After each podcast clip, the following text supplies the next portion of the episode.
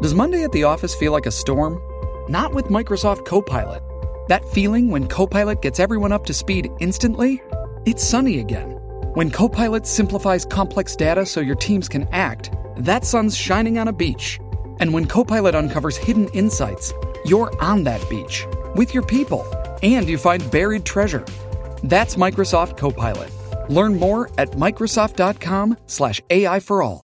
With threats to our nation waiting around every corner, adaptability is more important than ever. When conditions change without notice, quick strategic thinking is crucial. And with obstacles consistently impending, determination is essential in overcoming them. It's this willingness, decisiveness, and resilience that sets Marines apart. With our fighting spirit, we don't just fight battles, we win them. Marines are the constant our nation counts on to fight the unknown. And through adaptable problem solving, we do just that. Learn more at marines.com.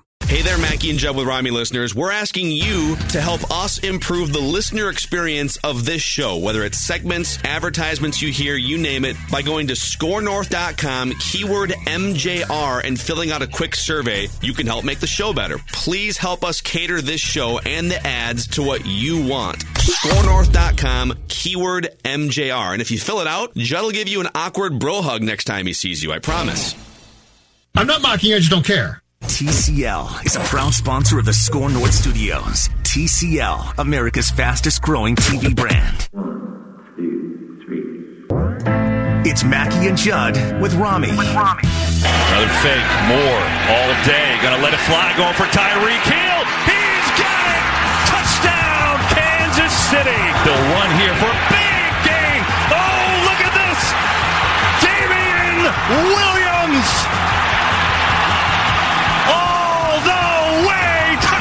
Touchdown. Harrison Butker trying to be the hero. Game over. The the defense did not deliver today. I could I could not believe. I mean, they made a couple great plays, but they just a lot of chunk and chunk and chunk after yards. It was just it, oh, ah, guys, guys. Okay, I'm Tom. sorry, I, I can't. It's gonna be even, okay, I Tom. can't even get together. Tom, Yeah, it's going to no, be it- okay. yeah. You need to take a very deep breath. trying to help out. That line yesterday. Yeah, I was trying to help out. Me and Just Rami talking were people trying off the ledge. Yeah, That's what we were doing. Uh, Judd actually sent the analytics of Ventline yesterday. You guys uh, and Rami did his second post game Ventline. You guys were on for just over an hour and took 34 calls. Was it just over? an- Was that it? 34 It felt like a lot Yeah, more. we started at 310 and went to about 420 or so. Felt like longer. Man. Oh, because we took one break. That's right. Yeah. That's why. Um, so we're going to need you to be uh, the mediator here, Judd Zulgad, because Rami and I already had near fisticuffs at the, at the fork in the road Why would I want to on mediate? SKOR North Live earlier today. Well, how does- He wants I'm, to see I'm going to back out of the way. Allow this to happen. What, Let this what's, happen. What's meant to happen? Come What, on. what God means to happen is going to happen. Actually, no. Have you ever seen? You guys ever seen those? Uh, you know, how there's like mixed martial arts. You put one guy, uh, two guys beat each other's brains out in octagon. Well, they've got team mixed martial arts now. Are you you seen these serious? videos on No. YouTube? I want where to though. it turns into like it's like five on five, but as soon as one guy taps out, now it's Oh. Two- oh, somebody so gets now to it's one. five Yeah. on four. You got a power play. So what I'm asking Hockey Judd to do here is like join a side and pummel the other one here. Okay, well, let's fit, hear the okay? arguments. All I said is this. I pulled up a tweet of Mackey's, one of many that he tweeted out last night, going back and forth with Vikings fans. Including one asking people to dump on me. Yeah. Yeah, when people started dropping f bombs at me because of a Kirk Cousins opinion, I'm like, that's meant for Judge timeline. Okay, And then Carly Zucker came in and bam! yeah. But his tweet reads, in part, yes, the defense deserves blame. Yes, Mike Zimmer deserves blame. Pat, Pat Elflein, Dan Bailey. But here's a novel bleeping concept. How about the QB rises up and overcomes some adversity to win a tough game? Is that too much to ask? And my answer to that question is yes. No. Yes, that is too much to ask. That em- emphatically is way too much to ask. And you didn't even list all the things that he had to overcome. You just listed a few of them. You didn't even talk about the offense. Well, you did mention Pat Elflein. The offensive line as a whole was terrible. Dalvin Cook literally did not get one yard before getting touched by a defender. Not one. Not a single yard. He never got to the line of, of scrimmage without seeing a defender first. Your defense gave up 425 yards. Your star receiver went down in three plays. Your uh, punter shanked one at the worst possible moment. Your kicker missed an extra point. Like he had to overcome everything. And he's not that guy. He is just not that guy. The answer to your question is that too much to ask? Yes. Okay. Yes, it is. And I think I think people are I think I think my stance on this is being misconstrued as you can't blame Kirk Cousins for that loss yesterday. I'm not. I'm not. Although I could tell you complete more than 50% of your passes against a bad defense, okay? Like like 50% like, don't overthrow Stefon Diggs for wide open touchdown, but I'm not even going to go down that path. We'll do a pie chart of blame here before the segment's over. All I'm saying is here is a list, okay? This is a list the last year and a half in the NFL. So since Kirk Cousins put on a purple jersey, okay? Fourth quarter comebacks in the NFL. And there's going to be some obvious guys like Drew Brees is number one on this list with seven fourth quarter comebacks in the last year and a half in the NFL. All right. Deshaun Watson has seven fourth quarter comebacks. Okay. Josh Allen has five. Josh Allen has five fourth quarter comebacks in the last year and a half. Jared Goff has five. Derek Carr has four. Ryan Tannehill, you guys, Ryan bleeping Tannehill has four fourth quarter comebacks in the last year and a half, not in his career, in the last year and a half. Andy Dalton, who was just benched, has three. Baker Mayfield, who's going to get benched soon, probably, has three. Kirk Cousins, when trailing in the fourth quarter as a Vikings quarterback, is 0, 10, and 1.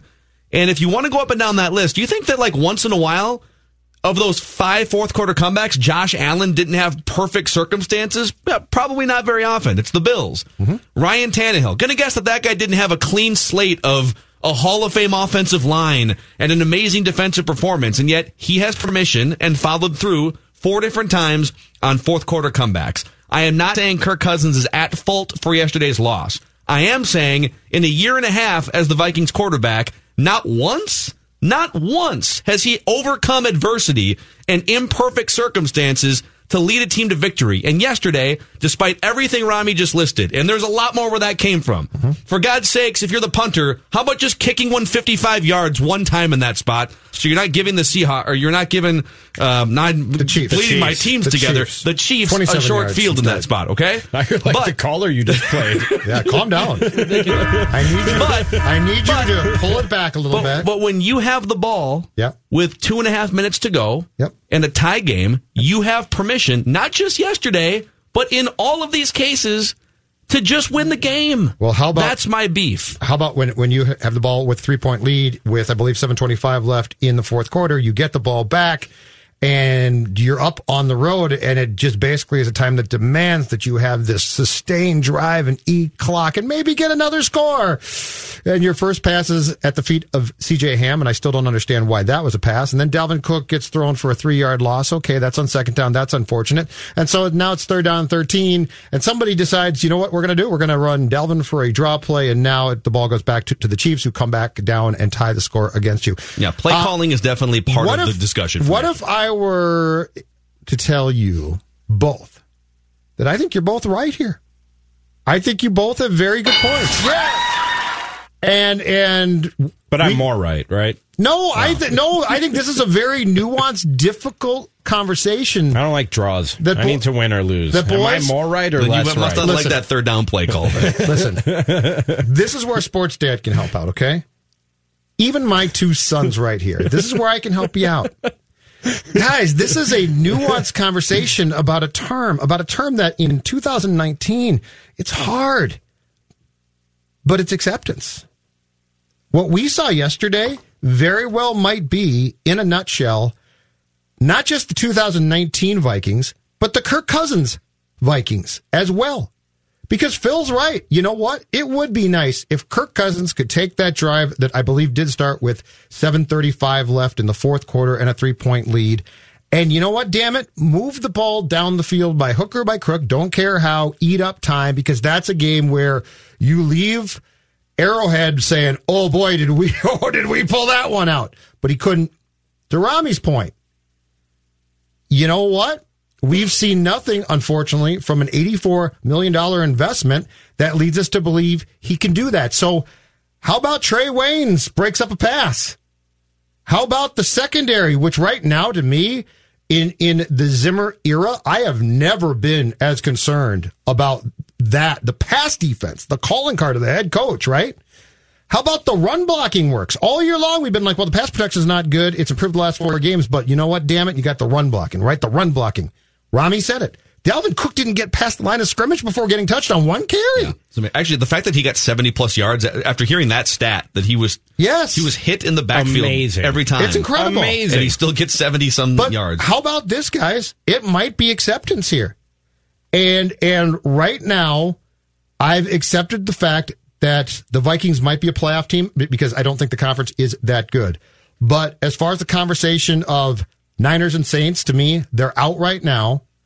And I don't see how you can look at Dallas in primetime on Sunday or in what? A month or so, three weeks, Seattle on a Monday night and feel confident. But see, this is the thing. Like, I would, I would take what you just said, and this is why the Vikings are so hard to deal with this season, last season, and maybe even in the in the previous three of Mike Zimmer, in that they're not going to get blown out. I don't. I mean, I, I would be shocked if they got blown out by the Cowboys. Agreed. They're good enough to be in these games, but there's some whether it's something from Mike Zimmer on down, or whether it's implanted in Kirk Cousins' DNA. We know that it is. There's just a chip missing when it comes to these types of games. And by these types of games, I mean road, tough opponent, grass is a thing for the mm-hmm. Vikings. Mm-hmm. I mean, the Vikings do not have a good record on grass. In fact, I think they're winless in their last handful of years on grass against winning opponents.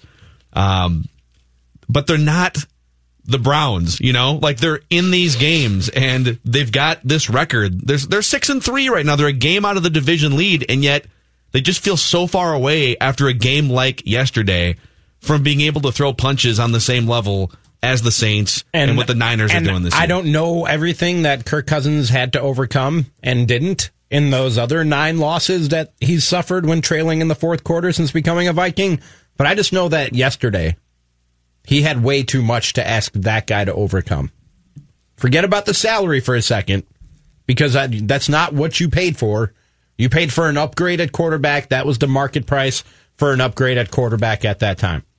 But you weren't getting a guy who was going to overcome the decline of this defense that we've seen. You weren't getting a guy who was going to overcome failures in all three phases of your football team. That's not the guy you were getting when you signed Kirk Cousins. And if that's what you were expecting, you should know by now that that's not the guy. You should have learned that lesson by now if you didn't know it when the news broke that he signed a three year, $84 million contract with your football team. I think the disappointing thing is this. Let's say Chicago in week four was just a clunker, okay? Just a bad game. Teams are going to have bad games. They, mm-hmm. they lose, unfortunate. See you later. Bye. Um, Green Bay and yesterday strike me as the type of, of games on the road that you win and it's ugly and you probably trail at times and you depart the stadium saying, Oh, did we pull that one out? But you won it. And that's how you win 11, 12, 13 games. This team doesn't feel like it has the mental aptitude and it lacks that chip, to, to your point, Phil, to get that win. And that's the type of win that when you get, you say to yourself, okay, this translates to potential playoff success. Mm-hmm. And I don't sense that from them. I just don't. Yeah. That might be them. I mean, like everything. I can I can even forgive just some of the stuff. Like there's certain things that just happen in the NFL. You go on the road. It's harder to communicate. Your offensive line looks different than it does at home. You know, so your your offensive line's at a disadvantage. You're playing against uh, a defensive front that was wonderful yesterday. Like are certain things I'm just going to chalk up to. They're not going to play perfectly in situations like that all the time. But does your veteran kicker have to miss an extra point in that spot? Does your veteran punter have to shank one with two minutes to go No. in the game? No. Like, what are you? Are you serious, dude? You're gonna like that's when you're gonna shank one. And so I don't want it to be mis- misconstrued. And I just I had to finally had to just shut my phone off last night. People were uh people were not happy with my Kirk Cousins uh, opinions after that game yesterday. But it's how I feel. Influencing those opinions. Uh, I had a couple white claws. Uh-huh. A couple white claws. Phil Mackey for White Claw here. When I'm mad, when I'm angrily tweeting about Kirk Cousins' Don't lack white of claw and tweet, man. Don't white claw and tweet. but I think I think my my main two takeaways are you're there's a lot of things to blame, a lot of different facets of the Vikings game that fell apart yesterday. But your quarterback shouldn't be expected to always pull out those, those games. This is where I differ from Rami. Should he be expected to pull out 1 in 11, two and eleven. I'm not talking three eleven. But that's not what I'm talking about. I'm talking about yesterday. He had a If you- chance yesterday, If you too. want, if you want to a go, if you want to go through the 11 games, I'll go through the 11 games with you, and we'll see how many of them Kirk Cousins realistically could have overcome and won for his football team. I'm just telling you, yesterday when you have multiple failures in all three phases of your football team, don't ask Kirk Cousins to overcome that. Don't. You're just you're you're setting yourself up for for disappointment. 651 646 8255. And oh, by the way, this is a huge show. PJ Fleck is going to join in about 15 minutes because uh, there's a football game at TCF Bank Stadium that's going to have a lot of chips on the table. Penn State and Gophers. We'll talk to PJ in about 15 minutes. Your stat is this: the Vikings are winless in 14 games outdoors on the road versus a team with a winning record since 2014. 0 13 and 1, and they lose by an average of 10 points a game. Oof. That's your stat. It's amazing. It's not, I, I'd love a study, and I'm sure there's been studies on teams that primarily play indoors and on field turf. I mean, you're just so used to playing in that environment for at least half your games, and you probably get a couple road games that are in that environment too. So the Vikings play at Detroit, same environment. And then you go, what, maybe three or four times a year? Chicago is one of them, Green Bay is one of them. Yep. And then a couple other stops. And it's different. Like you're practicing on field turf, you're playing games on field turf. So I could see how you'd be at a disadvantage, but those are pretty good Vikings teams that haven't won a game. I mean, we're not talking about 14 games. It's not like there's two years in that mix where they've just been garbage. They've been a playoff team for the majority of that time, or at least a, a playoff flirtation. All right, who do you blame primarily for yesterday's loss? Our phone lines are blown up right now. 651 646 8255. Uh, Let's go to Ryan in Fargo. Ryan, you're on with Mackey, Judd, and Rami. Hey guys, I figured being it's getting close to the holiday season, I got a nice piping hot pipe chart pie chart of blame for you guys Wow. for um yes, that's just I'm just generous like that. Hold on a second. Eh. Let's make this official. Now on Mackey and Judd, This chart makes it as clear as I can to you. the pie chart of blame. You want to blame somebody That's an oldie but a goodie right there, but we're ready to rock. Go ahead, Ryan. appreciate it. Um I would give 25% to Kirk Cousins. I would give 25 to the defense, 25 to special teams, and 25 to Mike Zimmer. And I know I've brought this up to you guys either on Twitter or over the phone. When is he going to start being held accountable for these big games uh, gaffes?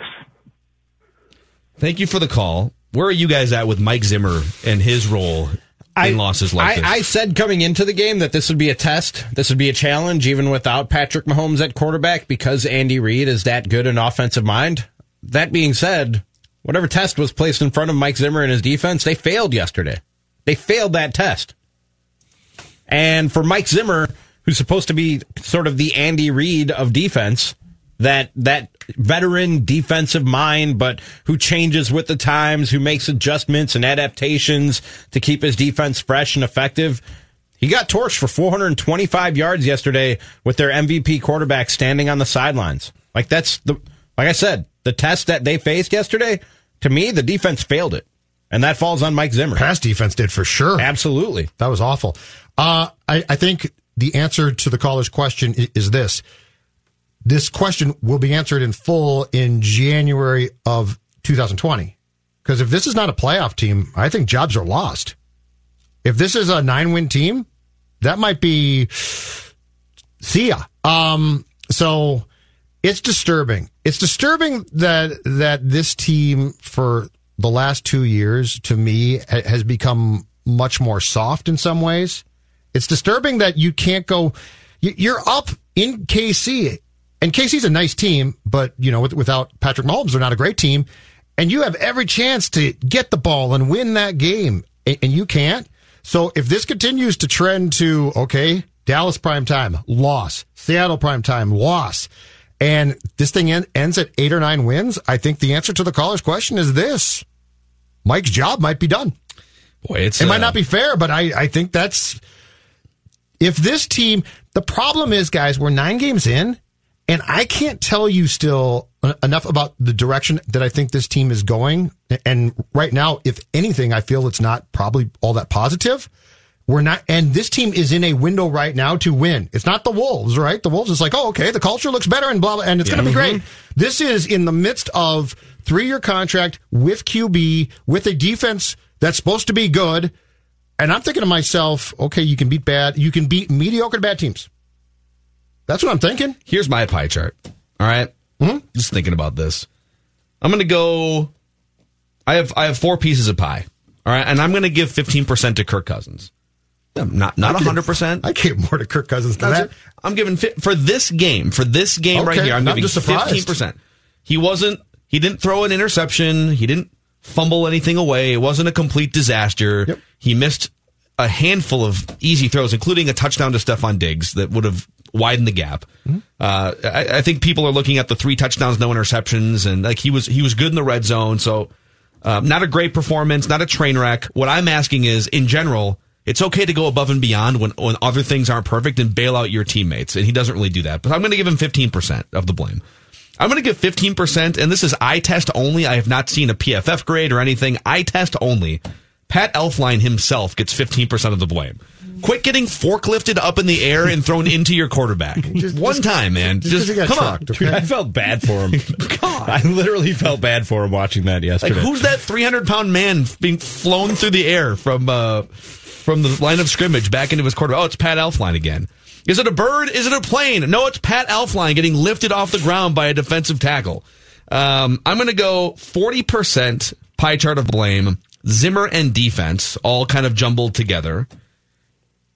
You could also even throw, I, I, you could throw play calling in here, but I, Judd knows like I'm not a offensive play calling. Come on, don't don't stay They- away. It, it was not good. I didn't love. Okay, all right. Forty percent Zimmer defense. I'll go ten percent play calling. Okay. They came out of the gate. I didn't love coming out of the gate with a bunch of pass plays. I, w- I would have said, and again, like I'm not in the meeting rooms, but I would have said, listen, this is a terrible run defense, as proven coming into the game. I would start the game trying to jam the ball down their throats mm-hmm. until they prove otherwise, and then I go pass off of that. Mm-hmm. I don't know if that would have made a difference. And then twenty percent to Bailey and Colquitt.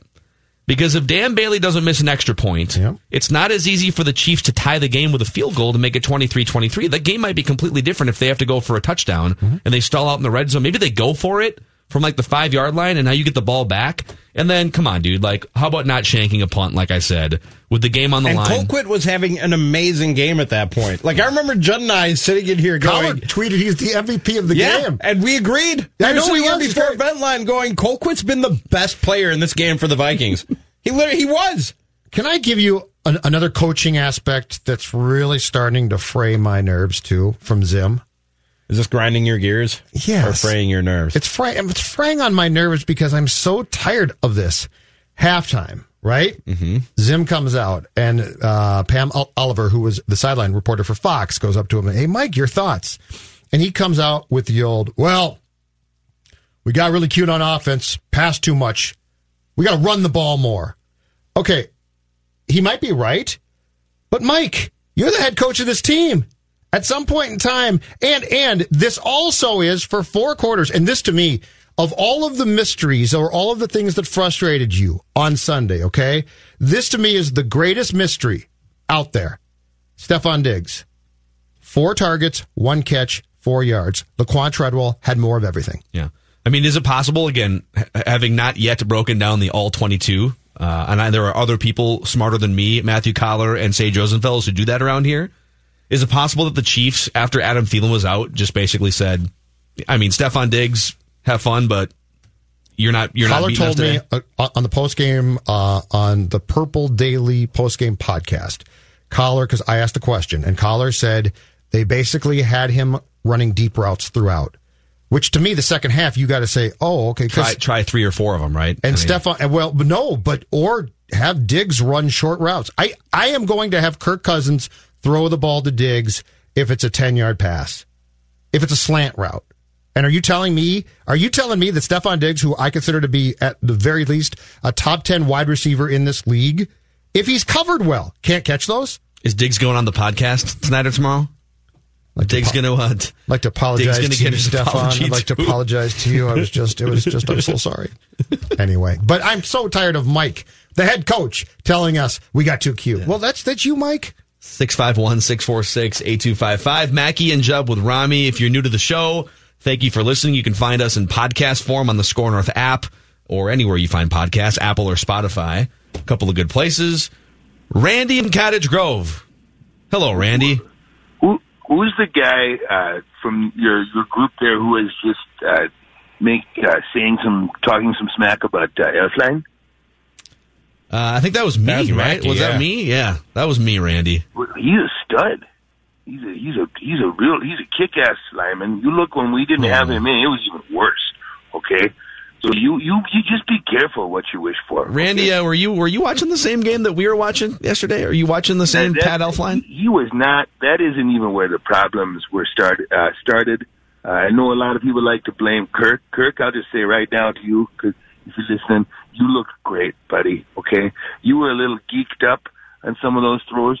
You had a little mustard, little just a little too much mustard on a couple of them. Just kind of sailed a couple of them.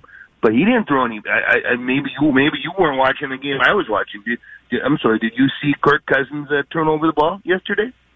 He uh, did not turn over the ball, Randy. Oh, okay, no. You know, you know who did make a bozo play, and I'm. This is the guy. You want to do a pie of a of, uh, who who's getting the the pie?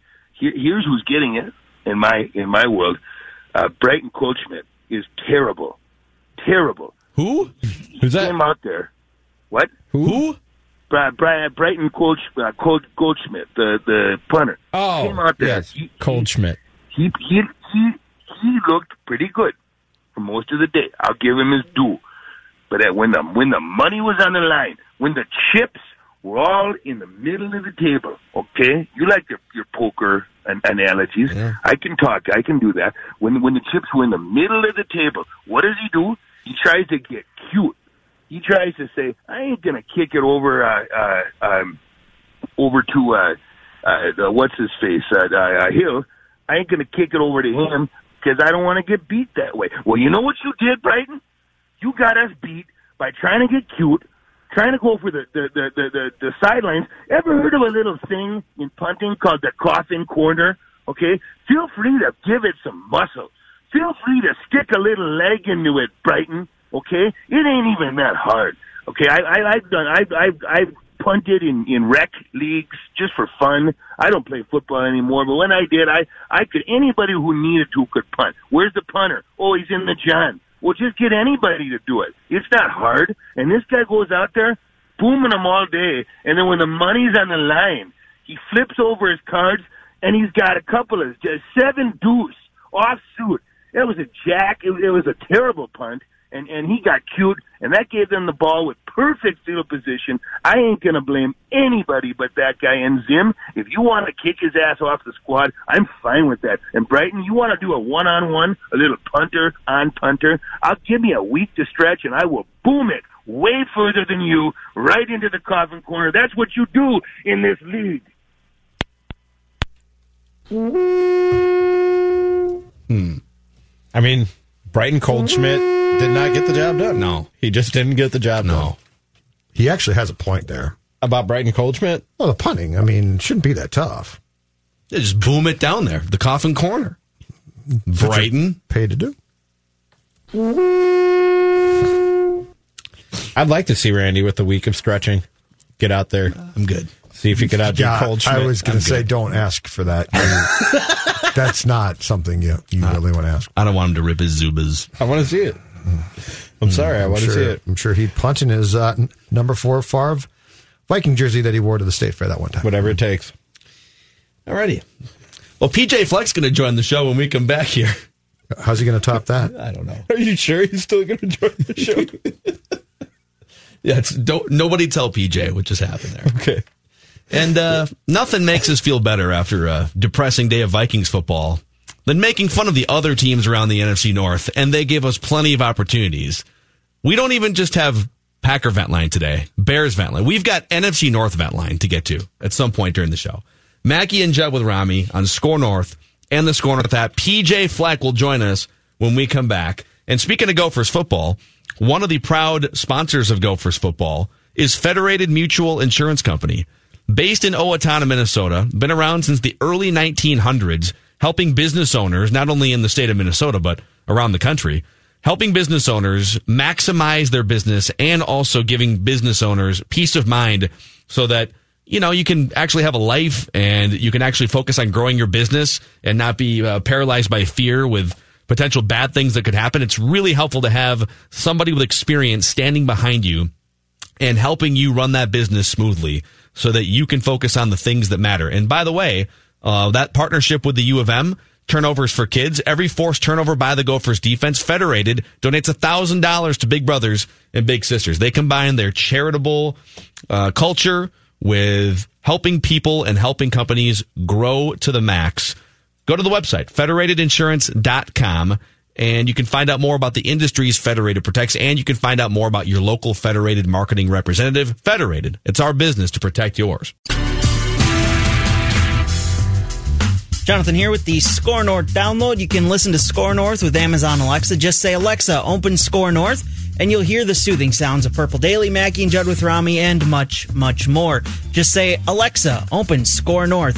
The Twins, if you missed the news, extended a qualifying offer to Jake Odorizzi, The Odorizzi that amounts to $17.8 million for the 2020 season. He now has 10 days to accept or reject the offer. You can read Derek Wetmore's analysis of that over at skornorth.com. That's been your SKOR North download. Now back to Mackey and Judd with Rami. All right, Mackey and Judd with Rami on the all new SKOR North and the SKOR North app.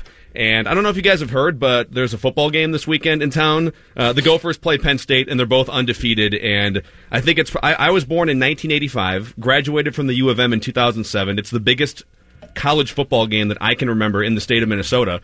And PJ Fleck, Rami Makloff, is new to the Twin Cities as of last January. And uh, I think this would be a great time for you to put into perspective to somebody new on the sports scene here the magnitude of this game this weekend at TCF Bank Stadium? Well, there's two ways of looking at it. Uh, one, you know, we talk about to our players that we want to be one and zero in this season. It's Penn State season. It's a national championship season, conference championship season. It's the biggest game of the year. Why? Because it's the next one. But last week during the bye week, we did address it. Uh, I think it's really important for our fans to know and the state of Minnesota know that this is one of the biggest games uh, in program history. You know, this is uh, we're we're talking about since World War II and the '60s have things like this happened before. And I think when you're starting to talk about the 40s and 50s and 60s, that's what we wanted to restore. You know, whole theme for this year was restore our traditions, and that's what we want to be able to do. And you know, we've had seven national championships, 18 Big Ten championships. They just haven't happened for over 50 plus years, and that's what we want to do. We want to be able to restore those things. So that's our mission. It's a huge game. Penn State's a phenomenal football team. 8 0. We're 8 0. You couldn't ask for anything better. And who wants a championship run to be easy? This is what it's all about when you hit November. Ranked teams playing each other. It couldn't get much better than this in TCF Bank Stadium, that's for sure. Did you have a timeline when you got here to Minnesota, and did you think you'd be playing games this big this early on in your tenure at Minnesota? Or are you are you ahead of the pace that, that you set when you first took this job? You know, I think it's really hard to always say where you are, where you are um, in terms of ahead of pace, behind the pace. We knew that this was going to take time, no matter what we have a certain way of doing things. We have a certain process of how we rebuild programs, and it's in place. Uh, 80% of our team is still freshmen and sophomores, so most people think that we're a little ahead of schedule, but it just shows the talent that we're bringing in here and the recruiting success we're having, but also it shows the 11 seniors that we really have who are playing a lot of football for us have been through a lot and they have embraced their path to create their future and really done a great job of leading these young guys. So we're exactly where we're supposed to be. Period. We're exactly where uh, we are supposed to be, where we think we're supposed to be because we're here, and um, we just need to take advantage of every single day we have. So, PJ, how do you weigh uh, for you and your team in particular enjoying this week and the magnitude of this game and sort of absorbing it and, and, enjoying what goes on around it while also maintaining a complete focus on Penn State and that game on Saturday morning? You know, I was taught a long time ago when you have really successful people, really successful teams, one of the sicknesses they have is the ability not to appreciate where they are or the ability to always think it's never good enough when you are at a position that we're in as a football team, you've got to celebrate the moments. They'll celebrate the moments help in the it, nothing's ever good enough. That type of that that type of sickness that that that really successful people and successful teams have. So we celebrate. I mean, every Saturday in our locker room, it is like a huge party. Sundays in our team meeting, leading up to our team meeting, is a huge party, a celebratory uh, fashion. And we also talk about exactly where we're at, honestly We talk about the outside noises. We bring it into our culture. We dissect it and then we spit it back out from our culture's perspective because you cannot ignore what's happening. I think if you ignore what's happening, I only get the kids two hours a day. After they leave us, they will listen to the other 22 hours of what people are telling them. If you're not celebrating the moment, if you're not educating them about what to do next, if you're not, if your culture's not strong enough to absorb all of it and then spit it back out the way you want them to handle it. So that's how we're doing it. We're celebrating it. We're not ignoring it. And, but then we're looking at it as one game seasons and changing our best and renewing that every Sunday. Uh, PJ Fleck with us here. Gophers Penn State this upcoming weekend, Saturday, 11 o'clock, national TV, ABC. It's Mackey and Judd with Rami here. Um, I, I, I want to ask you about something I, I hear in clips I've heard in locker room speeches. I think a lot of people refer to don't be afraid to fail, but you talk a lot about not being afraid to succeed, or as as you've put it before, not being afraid to be legendary, or uh, or however you want to put it. Can you elaborate on that? When you when you tell your players don't be afraid of success, where does that come from, and what does that mean? Well, it's all about how you define success, right? The way we define success is the peace of mind you get from knowing you did everything you can to be the best you could be, as long as you change your best, right? So that's how we define success, and that's really John Wooden's definition of it. Uh, and when we talk to our team, you know, we haven't won a championship in over 50 plus years. You know, there's going to be a team that comes along that ends that streak. And why can't that be us somehow, some way? And when you do that, you set your, your you set your name in stone in the legacy of Minnesota Golden Gopher football. But there's a lot of people out there that are really scared of success because they're scared of failing. You can't have success without adversity and a lot of failing. The only thing you can't do is quit. And so if you quit, you'll never become legendary. You'll never succeed. But if you continue to fail and grow, you can have a life of success somehow, some way. And if you have enough of it and you're consistent enough, somehow, some way, you can stamp your legacy on the program. And that's what we want our players to do here. So, in your eyes, there is no ceiling for the Minnesota football program. National championship is the ceiling for the Minnesota football program, in your eyes. I truly believe that, and I know people will mock that, make fun of that. I will. I, I will not stand down from that ever. Uh, that is the expectation. We want to run a national championship program. We run a national championship program academically, athletically, socially, and spiritually, and we won't come down from that. It, is, will that take a while for that to happen? Sure, it will. Could that be this year? That that's that's meant to be seen. Uh, but we have that expectation, when we are going to run our program that way, and we're going to have that type of expectation in everything that we do. And I don't think there's anything wrong with that. So I'm almost 50, PJ. I follow Gopher football since 1978, and, and obviously you've seen um, the fact that this team has not been to Rose Bowl. I think it was since January of '63. Talking to me, give give me the pitch for why a person my age or thereabouts shouldn't be apprehensive, because you know when, when it comes uh, to this program, it's had some good moments before for sure, and but it always seems like they fall short. what's your pitch to people like me who say, "Oh boy, it's getting scary"? Every year is its own entity, and comparisons steal your joy. I mean, if you're going to compare us to what has happened in the past, then you'll never be with us. You'll never be on. You'll never be all in. The dream is in the journey, right? And so the fun part about this whole thing is the whole process of the whole season already. It was the, it was the fun back in January. It was recruiting. It was signing day. It was a whole spring ball. It was all of our summer workouts. It was training camp. It was our work on the field, off the field, in the classroom. Everything's led us to this point right now. And and when you have a championship program and you have somebody that really wants to be a part of that, the joy is the journey because once you win and once you win a championship, people are then going to say, well, can you do it again next year? There'll immediately be criticism. There'll immediately be critics and there's going to be immediate expectation for the next year. So you've got to learn to enjoy the ride. And just because things happened in the past doesn't mean it's going to happen again. And that means that can keep happening, happening, happening. And then there's going to be that one team that stops it.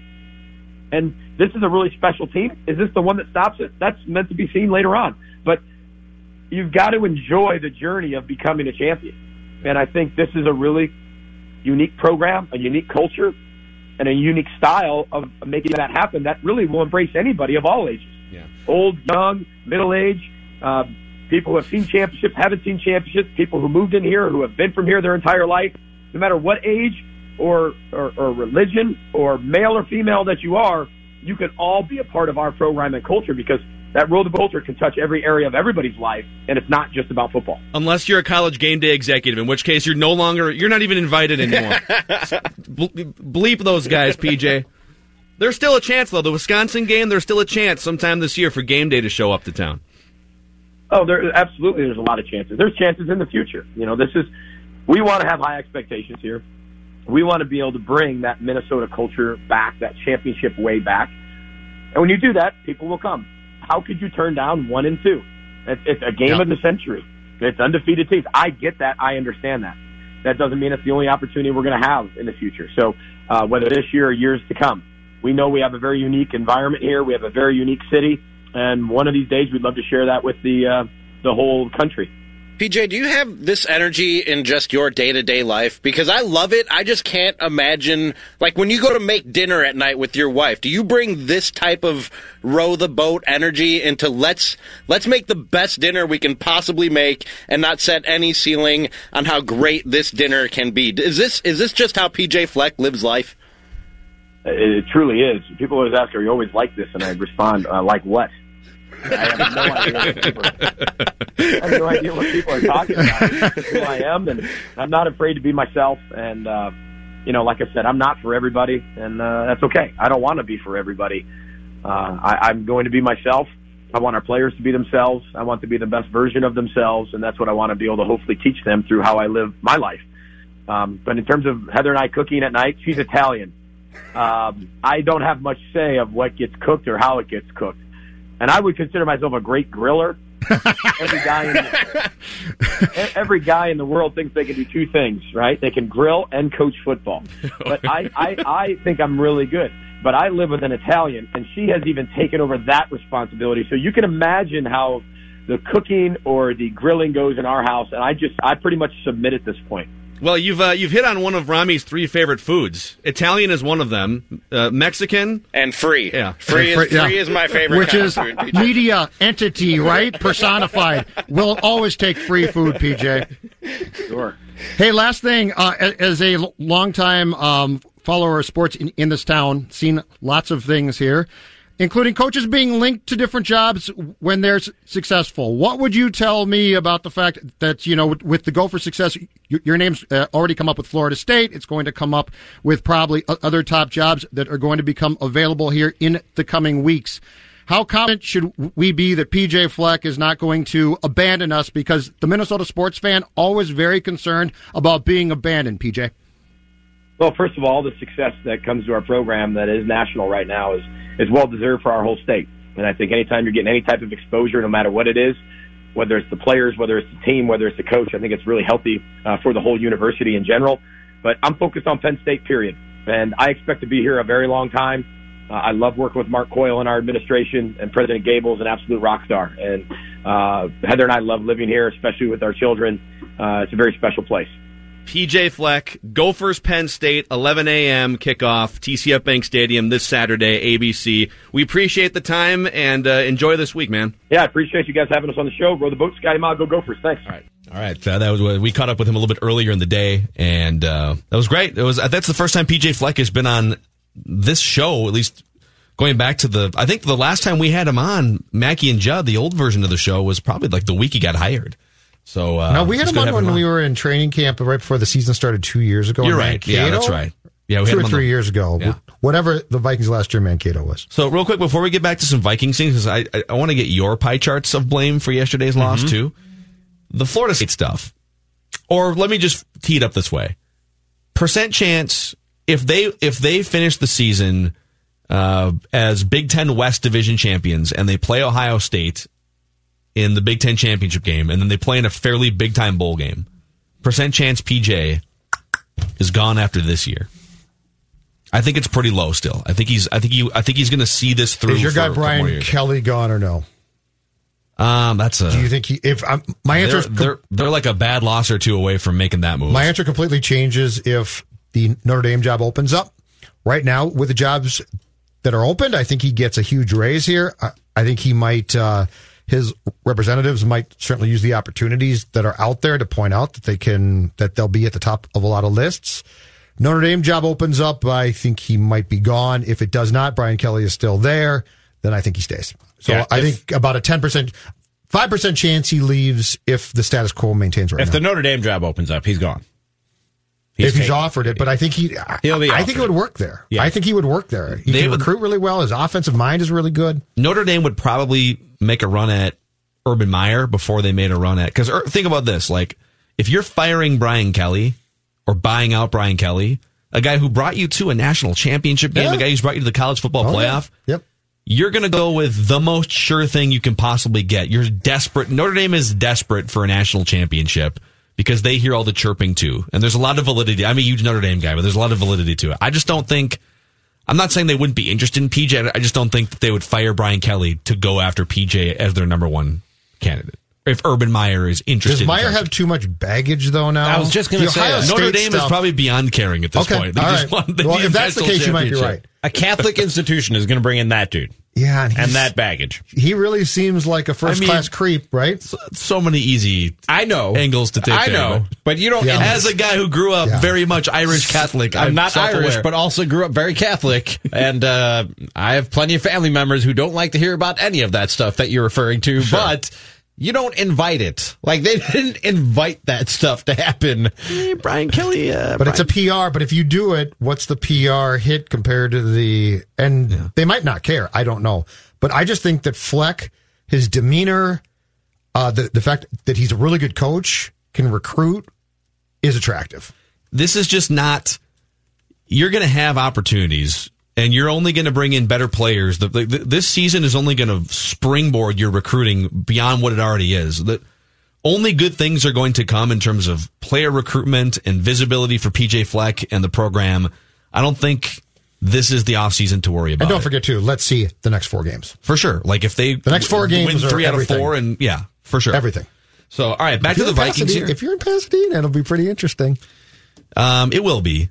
It will be. But again, these are all good problems to have. I don't want to see him leave because I think it's Mackey doesn't want to think about it too. It this scares is you. this is You're our so Lou Holtz. scared. This is our Lou Holtz. This is my generation's Lou Holtz. I know, but you're what so- Lou Holtz was to to you guys. but guys. you know what? Just like PJ said, success scares you because it's so incomprehensible. That the Gophers might be. I'm not saying national championship. I'm saying defaulting to the Rose Bowl, which, by the way, would be tremendous. We need to get. I, this is where I'm with PJ for sure. Like we need to get out of this scarcity mindset of well, what if this is this? No, embrace all of the things that come along with getting to the next level, and if that means coaches leave, who cares? Embrace it.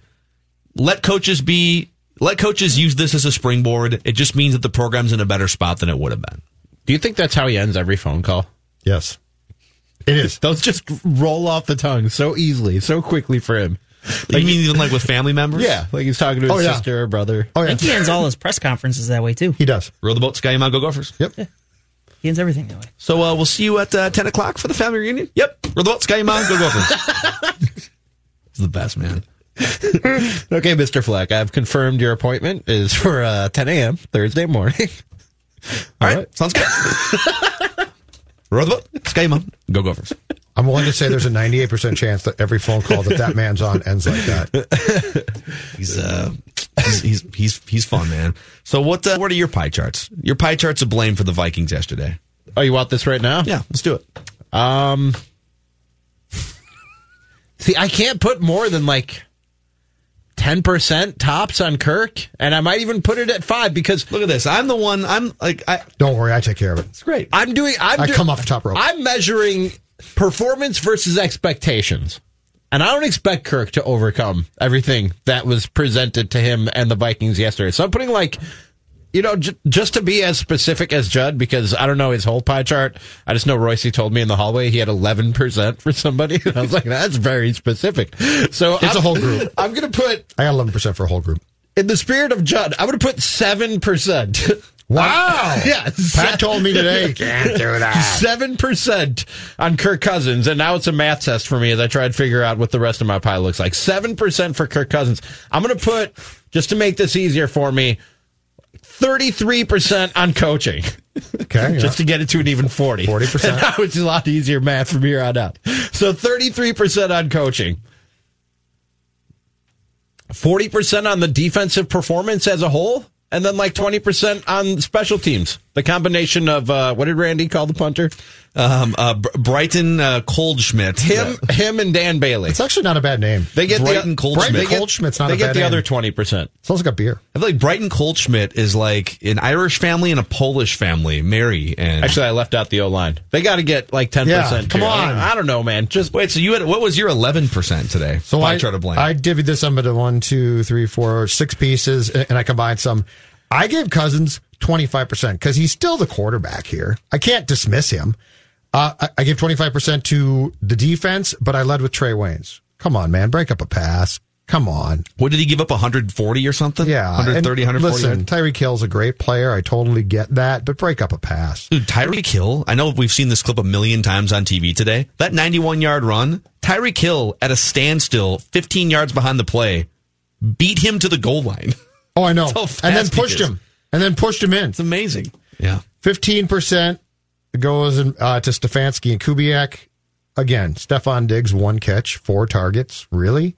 Fifteen percent goes to Zim. You're the head coach. Your defense was not good. And then Royce's favorite, eleven percent goes to offensive line and run blocking. Where did that come from? Like of all the storylines, I didn't expect run blocking was a problem. Yeah.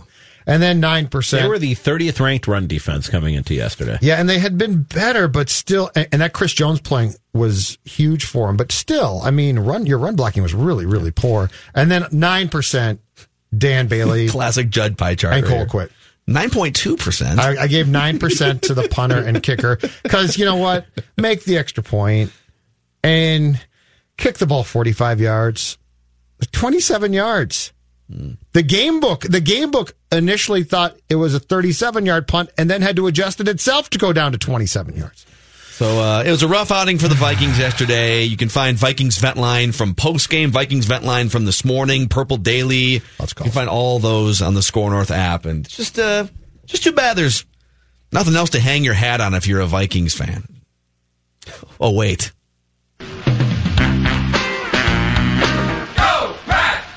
when I listened to the Big Show, they said the biggest worry was is when Davante Adams comes in, came back. What's this offense going to be? And we saw it tonight. He can't throw to anybody else. He's just everything. It's just utter confusion, and it's brutal. It's absolutely brutal. I mean, throw to somebody else. Yeah, in the first half, they targeted. In the first half, he targeted Davante Adams. He was he was the guy. Packer Vent Line, courtesy of the fan in Milwaukee.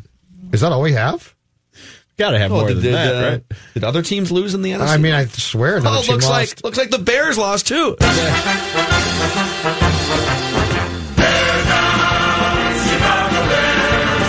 every single down that we possess the ball, which we kill. We would have maybe a possession or two more to get back in the game, but we don't do- have any urgency. We sit around in a lethargic manner, just letting the clock burn while we're down 19 nothing, then 19 7, then 19 14, and we never had a sense of urgency. At some point, it has to be hung on you know who's bald head.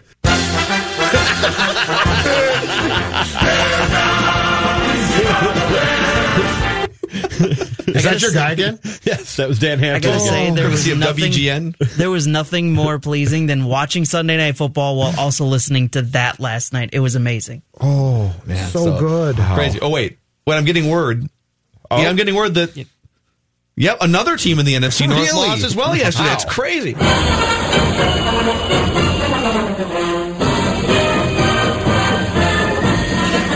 I've been watching the Lions for over 50 years, and I can tell you that I think today will go down in infamy in regards to losing the Lion fan base and losing the locker room due to all of the things you've listed in terms of being a fraud. Not only the, not only Patricia, but also Bob Quinn. Nobody in the division very happy. I love it how like after all of like the last 50 years of Lions football. The That's last it. 50 years of Lions football. Lines drawn. Yesterday was the line in the sand. Not anymore. Not anymore. That's a breaking You know, point. they went 0 16, but no, this is it. Literally, their two greatest players of the modern era retired because they were so terrible. But yesterday, yesterday was the straw that broke the camel's back. Not Matt Millen. Uh-uh. Yesterday. Hold on, I, need, I need more Bears vent line though. Hold on. You. Oh, yeah. This is Yeah, the best. can't get enough. And, and we know Shaheen botched the the uh, the kickoff at the end, and he fumbled. And we we got it. But you would have gave yourself a chance. You wouldn't have been in it where you had 28 seconds or whatever at the end of the game. You know when you were taking possession. What if you would have had four minutes? You know what I'm saying? They wouldn't have kicked that little squib. They would have kicked it into the end zone. All these things matter. A little means a lot. And you know what? Our little head coach is is coaching like a little small man.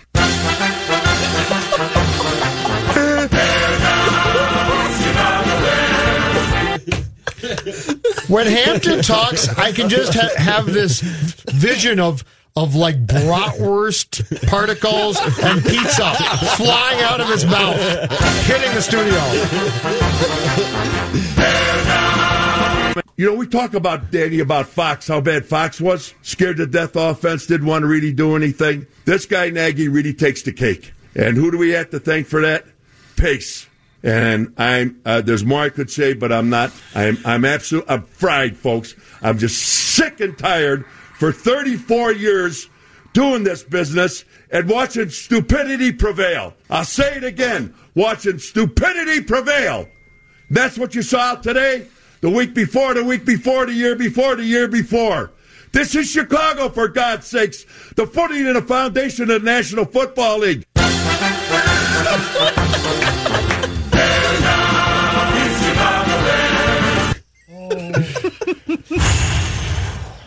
Courtesy of WGN. I feel that in pain. Chicago. I feel that pain. It's So good. They had nine total yards of offense in the first half yesterday. Nine. So nine. So yeah, today today sucks if you're a Vikings fan, but look around the division. There's uh You know what? some some other things going on too. Fire yourself. Be a man. Fire yourself. Tom Pelissero's NFL insights when we come back, including maybe the most ballsy question I've ever heard a reporter ask a head coach. We'll get Tom's thoughts on it. TCL is a proud sponsor of the SKOR North Studios. TCL, America's fastest growing TV brand. One, two, three. It's Mackey and Judd with Rami. With Rami. They'll run here for big game. Oh, look at this. Damien Williams. Harrison Butker trying to be the hero. Game over. Well, the, the one on the far sideline uh, at the end of the game, I thought we should have made the play. We were there. The one early was a double move that uh, we didn't play very good. And then, uh, you know, the tight end, when Kelce caught the ball on the on the inside breaking route late, uh, we should have.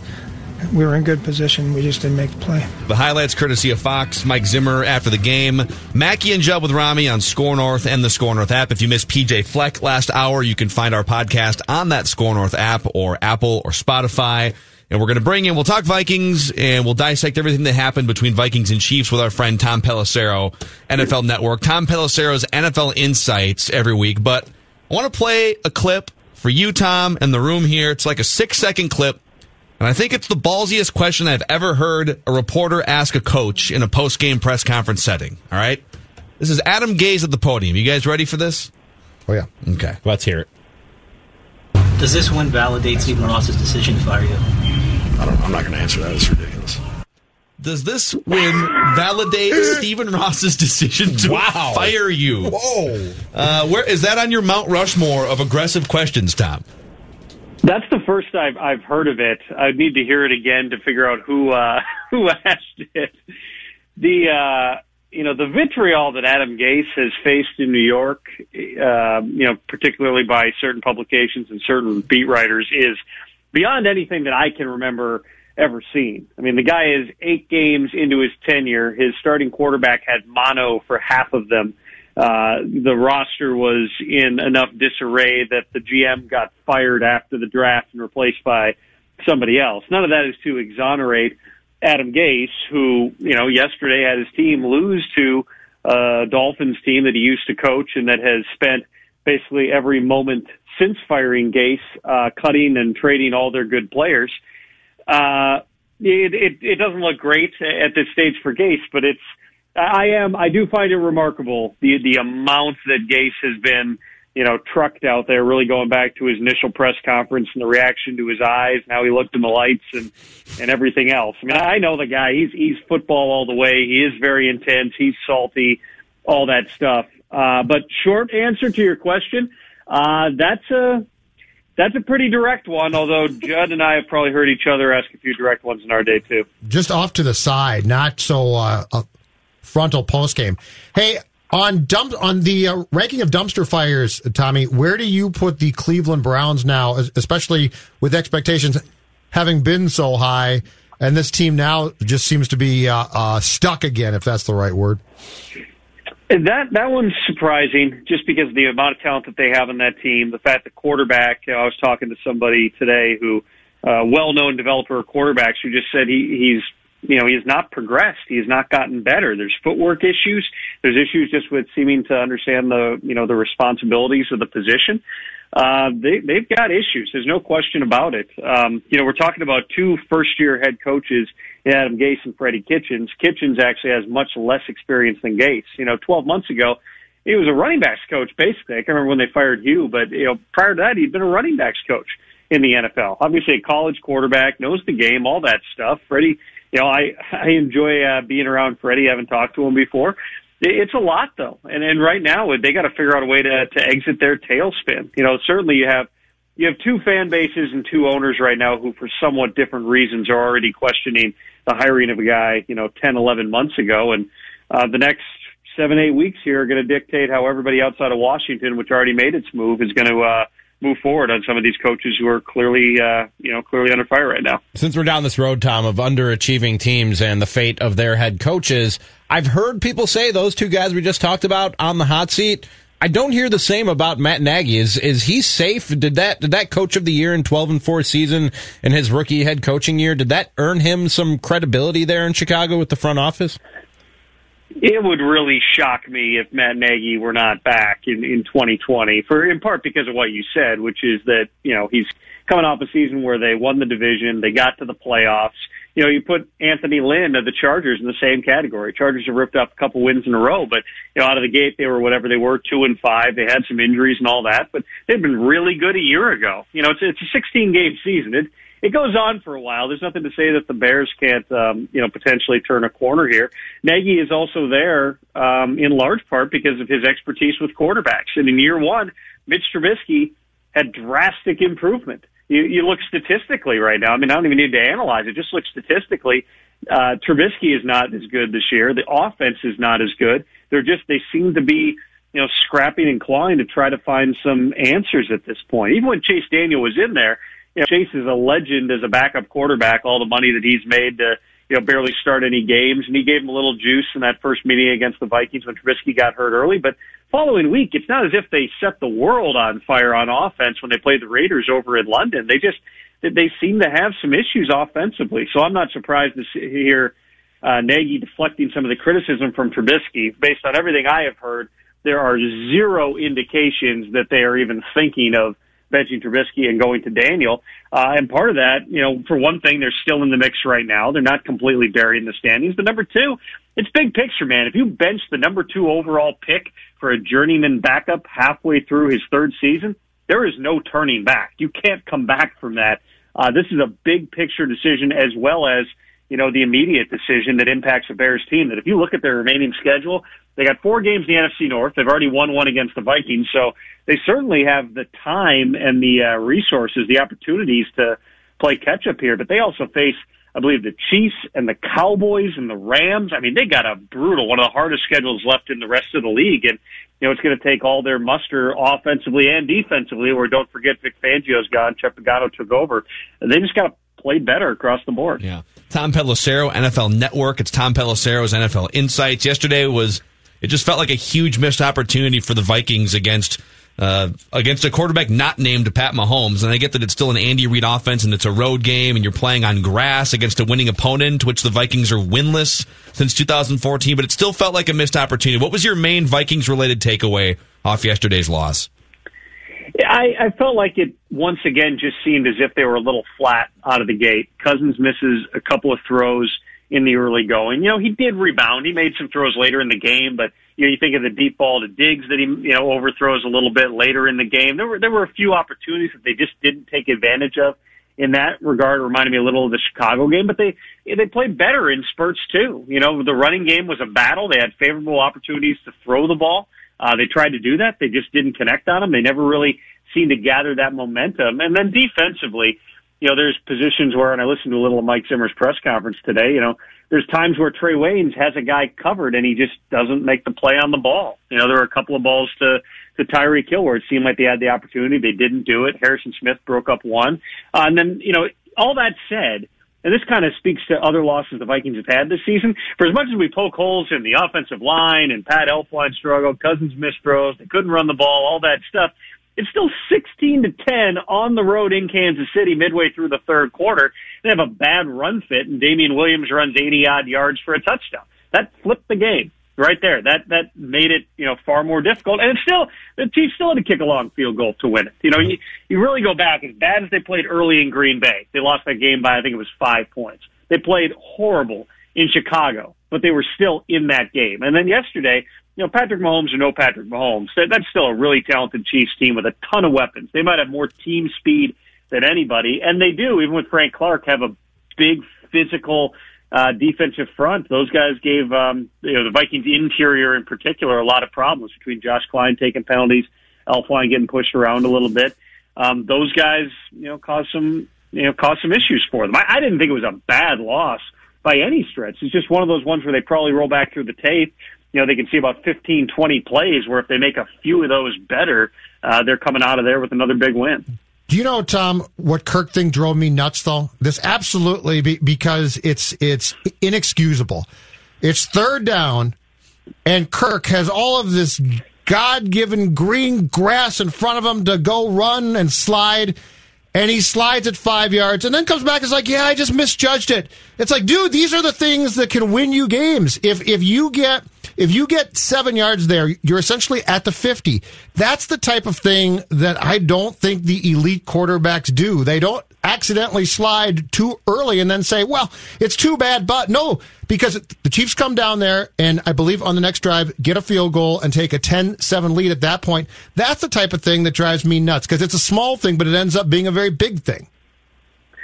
No, I, and I can't remember the exact point at which that happened in the game or what the what the score was at that time, but you know certainly that's one where you look at it, you just go, "What in the world is is the guy doing?" He just, I, I think he's telling the truth. He misjudged it. You know, the the thing that would get me is with the way that the rules have changed.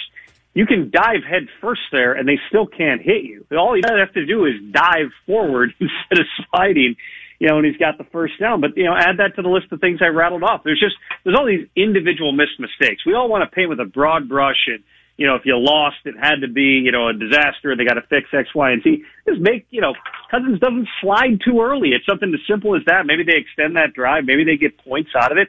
They're in these games. They got another one, big one next week against Dallas. Don't sleep on Denver before the bye. If you can come out of there with one or two wins in those games, you're going to be sitting in a pretty good position eight and four or nine and three, you know, heading into the bye. And I would think that, you know, given the, or maybe I'm miscalculating that slightly. What are they, six and three right now? Six they, and three, eight yep. and three, eight and three or seven and four going into the bye. That's, you're, you're in pretty good position in, in a, you know, competitive NFC. And there's every reason to think when you have games like this where you're not, not getting your butts kicked up and down, you're just, you're missing plays. We've seen Cousins hit those throws. We've seen them know where the sticks are. We've seen them fit those runs um, you would, you know, you certainly can make the argument that this has the potential to be a really, really good team. They're just doing some not good things at some pivotal moments in the game. One trend that has developed, though, Tom, is four or five games now. We've seen teams able to move the ball through the air pretty easily against this Vikings team. If that secondary and the defense as a whole isn't elite or close to it, I don't know that Kirk Cousins can play at high enough a level to compensate for that. Do you think he can?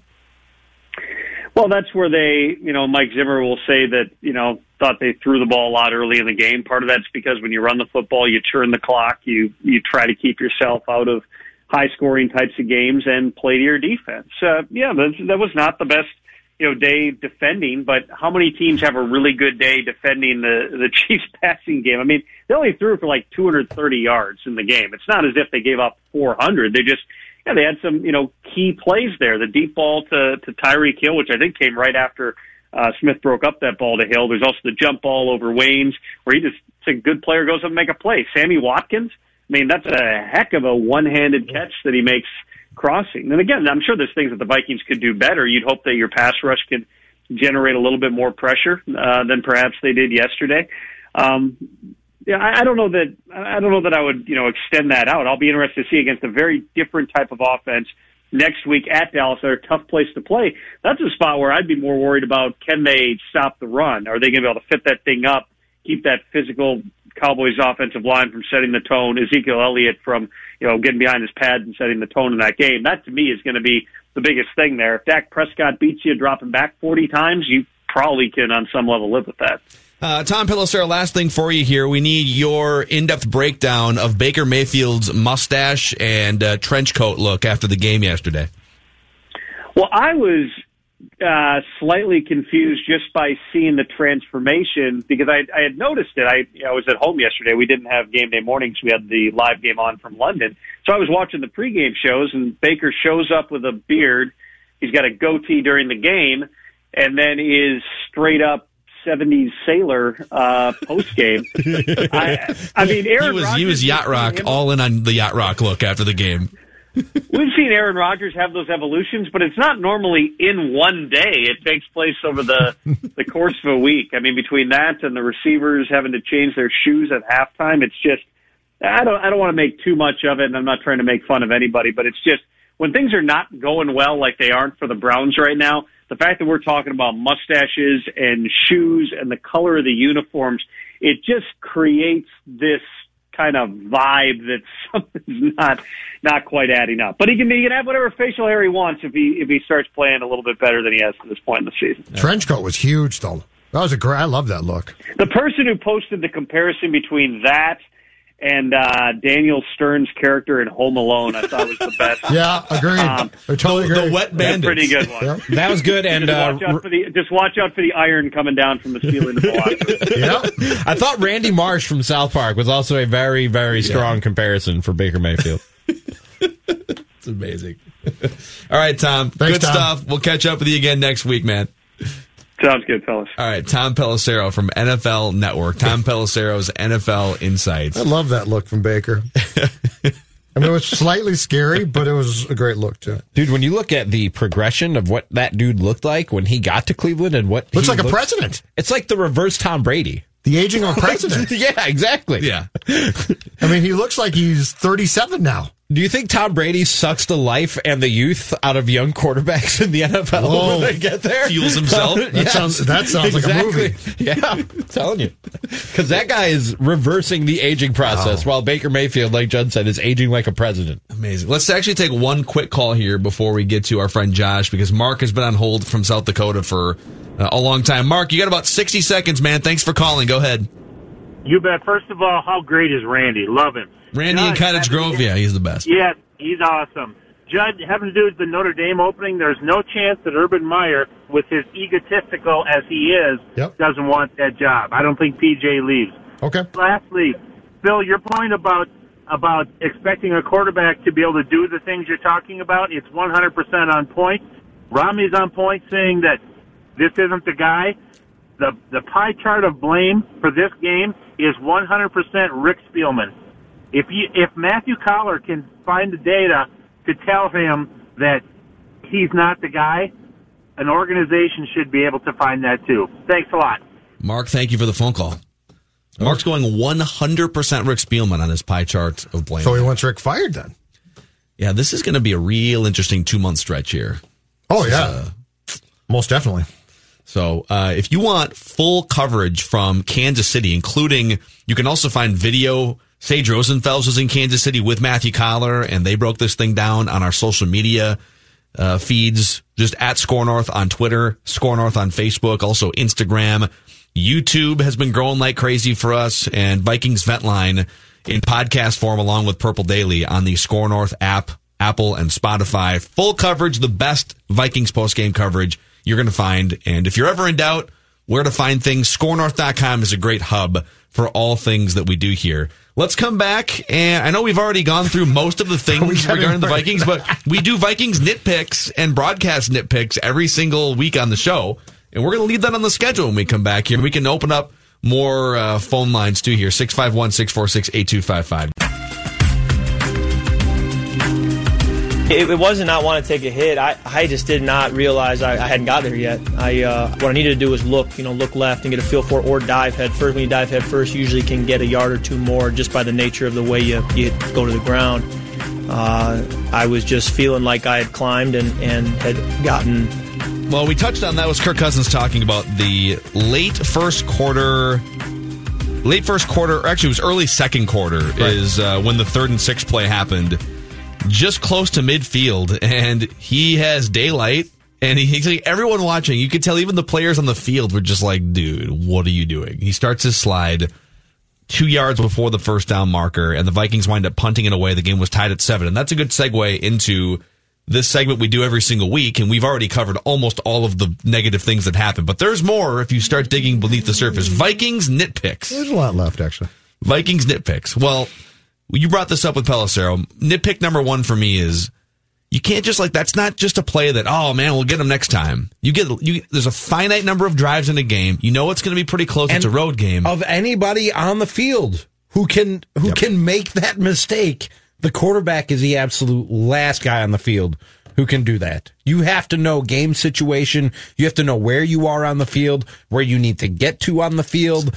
Like that is an absolutely inexcusable uh, mistake by a quarterback. Yeah, inexcusable. Yeah. So that was uh that was that was nitpick top of the nitpick list for me yesterday. What about you guys? What other what other things happened either on, in the broadcast or in the game that you said, all right, Have we we talked dive into this? on this show about how bad Trae Waynes was yesterday? We've touched on it, but we haven't really done a whole lot on it. I mean, that dude was getting picked on, and it's been Xavier Rhodes for a while now. And I talked with Coller today about the fact that even though Xavier Rhodes wasn't on the highlight reels necessarily getting burned yesterday like he has been in the past few weeks, they are doing things to cover up for Xavier Rhodes that's leaving guys like Trae Waynes in sort of vulnerable positions or, or out on an island or playing out of position. But yesterday he was the guy who got picked on, who got targeted and effectively so. Matt Moore was able to throw the ball basically to whoever Trae Waynes was covering or whatever zone Trae Waynes was covering at any given time. And uh, you just can't have that. Can I give you two? Sure. Judd literally just like pulled out a stack of papers from his Well, I got the play by play, and then I got my my notes that, that I took from yesterday's game. Uh, my first one is Judd this. kills a tree every show. Yeah, and it doesn't really concern me. That's a sad thing. well, I don't have kids. I'm not gonna. So, uh, my first one is this. Neither do I. I still recycle. Well, I know, but once I'm dead, it's all over anyway. Um, my first one is this. Adam Thielen played, A- and the first pass that Cousins threw poorly to him that he missed on. If you go back and watch that one, he sort of pivots oddly, and that pass is bad. But Thielen ordinarily ca- catches that pass, and I think he aggravated the hamstring on what would amount to, I believe, the second play from scrimmage of that game. Why was he playing? And now he should not play again at the earliest until after the bye, December 2nd in Seattle. He should not play again. Like these are, he, you can't have him blow his hamstring out, okay? But this was clearly rushed then. Like if you can't make it through two plays, then you shouldn't be playing. I don't care how competitive. It's a hamstring. Hamstrings are complete bears. They probably should keep you out a month. And now he should be done playing this month. But that's complaint one. Uh, complaint two, and this is probably goes a little bit to the quarterback, but it's play calling. Vikings get the ball back, 747 left in the fourth quarter. They're up 23-20. They're at their own 28. and it's again a drive that just begs for you to take the ball and keep the ball and do something. Pass low to CJ Ham on first down, which should have been a run because you're trying to eat clock. Play two, second and 10 again from your 28. Three yard loss by uh, Cook. Okay. Third and 13. Now you're back at your 25 and you run a draw to Dalvin Cook and then you punt. Uh, what's the thought process there? Like we, we've spent the past month being like, this offense now makes sense, right? This offense, it makes so much sense and this is great and this is fantastic. Why on first down are you throwing a pass to your fullback? And by the way, too, Stefanski, Kubiak, Mackey, Rami, Zulgad all know that Kirk Cousins, and I don't know why, I can't explain it, but it's true. If you had said, Kirk, two ideas here. One is short pass to CJ Ham, or play two is dagger them deep to Diggs. Kirk Cousins is going to throw a better ball trying to dagger them deep to Diggs. It's true. He doesn't, that short pass, he sort, I don't know why, but he freaks out. Yeah. So what the hell's that play call? Yeah. Yeah, it's um I mean, even if you just look at and here's another nitpick. I get that Stefon Diggs, once Adam Thielen was out of the game, it just it it probably became a lot easier schematically to just take Stefon Diggs out of the game. But when I look at of the 35 targets in yesterday's game, CJ Ham and Stefon Diggs had the same number of targets, and I don't like that. I'd ra- I'd literally You don't ra- like that? like How about that? I know. Wow. like I'd rather you take the four. The, the well, let- I'm not saying you can't ever target C.J. Ham, and he did have 37 yards on two catches. So again, so a couple of these worked very well. He had the he had a 32 yard reception at one point. So I'm not saying you can't ever throw the ball to C.J. Ham, but it's just a. I just I almost feel like you should go into every game and say this dude's getting targeted nine to 12 times, mm-hmm. regardless. Just even if it's. Randy it's ratio. I guess. Yeah.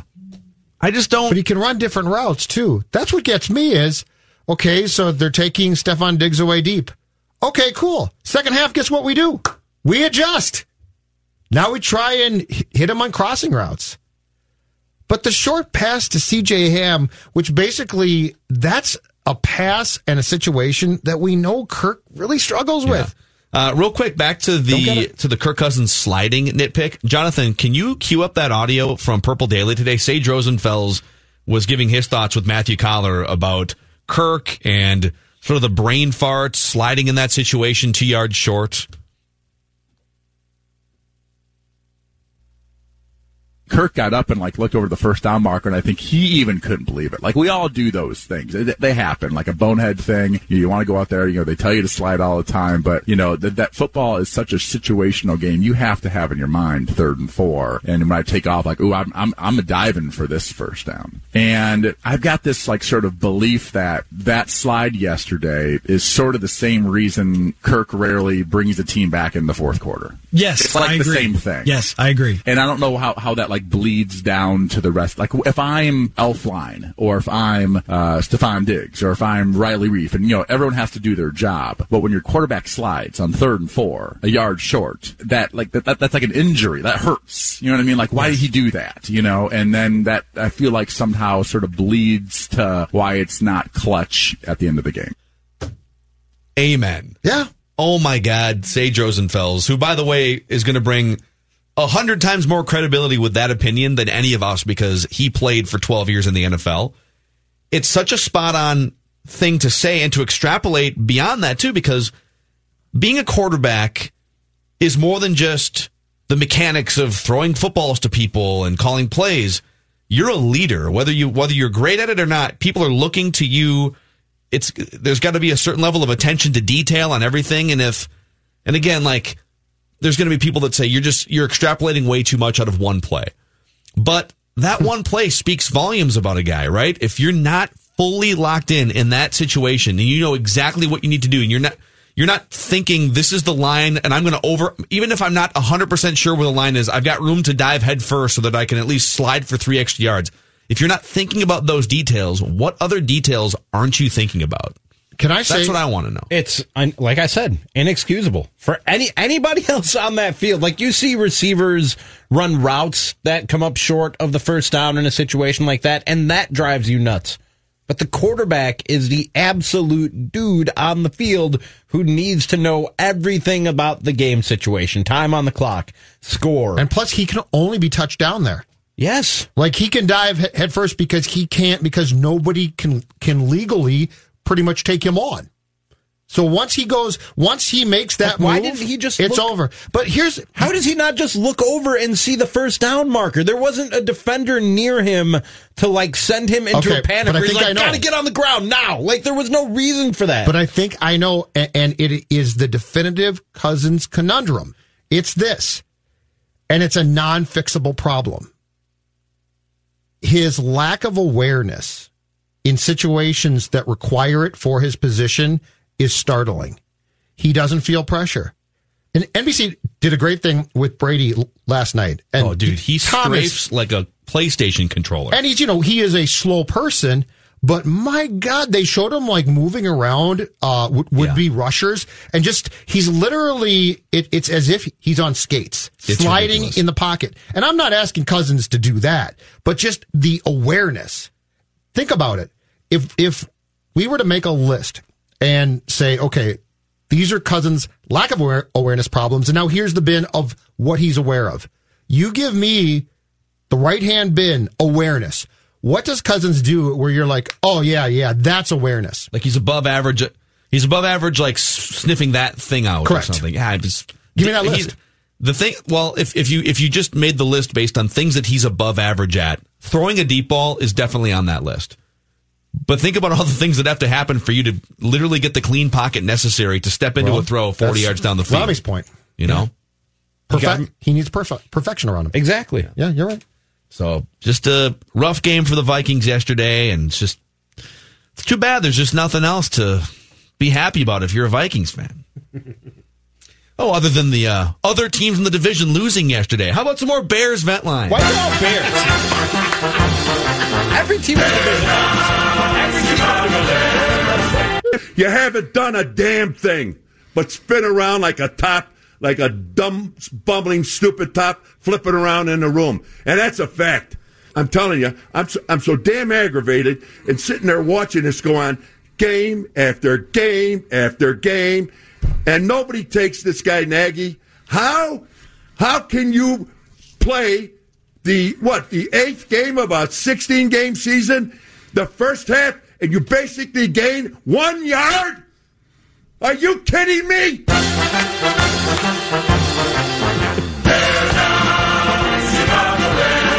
Courtesy of WGN. Have we ever Chicago. played a caller from Chicago? That's my favorite. I don't know if they take calls or if it's just those two guys losing their damn minds. They say they hours. take calls, but it's just Good all them just raging. I mean, is anybody going to express that anger better? Pay some more Bears. And, and, and let me say this about about our defense. I know they're all going to say, "Yeah, we're sticking together. We love each other. We hug. We're all brothers. We're We got each that." other's back. I yeah, we got yeah. I got your back. You got my back. Everybody's got everybody's back. Liars.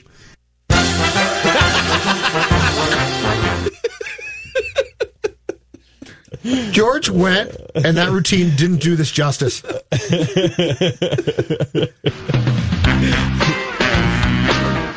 Matt, go. This is one of those games where I would just open it up. I would have started running jet streams, reverses, probably flea flicker from time to time, all sorts of stuff to keep them all balanced. They did absolutely nothing to be unpredictable, uh, to keep that defense off balance. I mean, sometimes you just have to be that way. You just have to kind of get out of your comfort zone and get out of the norm. Go, Pack, go! Run jet streams? I think that's, what, that's what I thought he said. Jet Remember stream. the weather thing? I'd Run, run the barometer. I'd run the 747. I'd run the DC 10. Got to make sure my dew points are correct.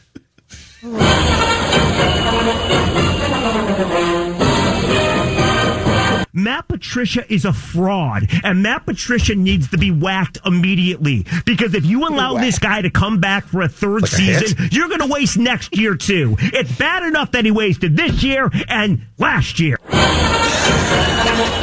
like Joe Pesci.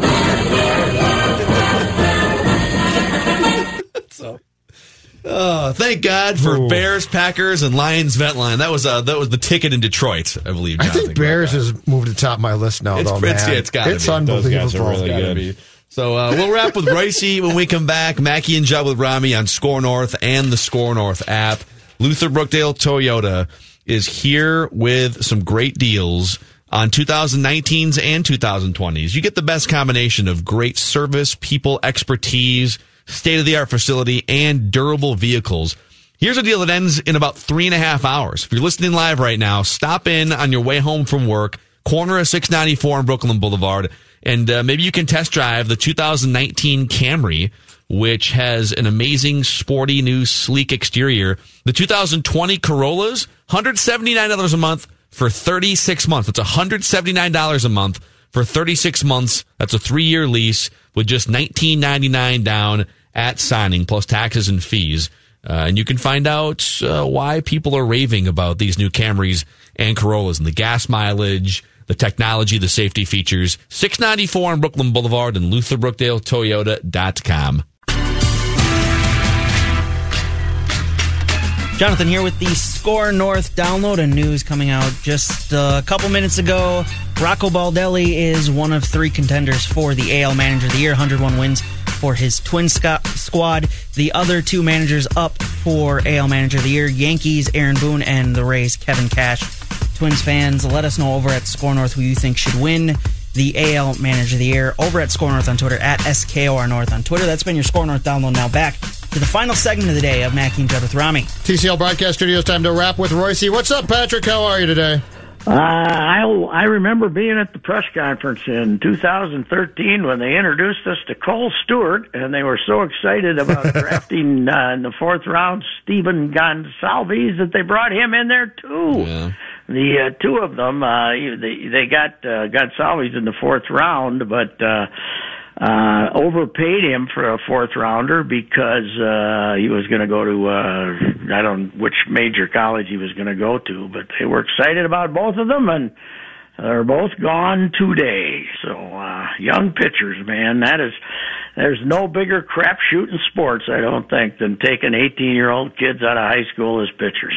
Pat, does uh, Kohl Stewart make your Mount Rushmore of draft busts? For the, for the he's Twins? Pretty dang close. Yeah, fourth overall. Uh, Adam Johnson was uh, two overall, wasn't he? Two overall. Uh, when Yeah. he, he didn't make it. He was another pitcher. Uh, uh, yeah, there's uh, we we could come up with quite a, a few of them. Uh, uh, Tyler Jay. I think I would even put ahead of Kohl Stewart because of who came next. Uh, when uh, two thirds of the Twin scouting department was saying take Andrew Benintendi, and uh, uh, somehow they decided to take a relief pitcher from Illinois, Tyler Jay, instead of Benintendi. That's that was six and seven. That was uh, that's a disaster too. You could, but you know what? That Mount Rushmore would be mostly mostly pitchers, wouldn't it? Uh, BJ Garbe might make a make yes, a case. he would. Yes, he would. He was a top five pick. One of my favorite all-time Wayne Hattaway stories. Uh, you know, Wayne Hattaway, uh, who's still with us by the grace of God. Uh, the twins, uh, I don't know what to call him. I guess, uh, he was the guy who was in charge of telling him how good they ain't, as he said. Uh, but he was a former equipment manager and, they uh, Gardy at his birthday one spring. When the one spring, I think Garbe was only with the Twins for one spring, and on Wayne's birthday, he before the they had a little clubhouse meeting before the day started, and Gardy said, uh, "Here, Wayne." They all gave him a big hand, and he said, "Wayne." What do you want for your birthday? And he said, I want BJ Garbe to hit 250. Big fella, man. What Yeah, was it? Was big it was it big big fella? fella. He's still around with who? Who was the one? The uh, it's not your fault, kid. It's the it's the Oh, that was Hattaway. That was the Hattaway. He'd be rubbing up a pitcher's arm. That was the Twins were so well funded then.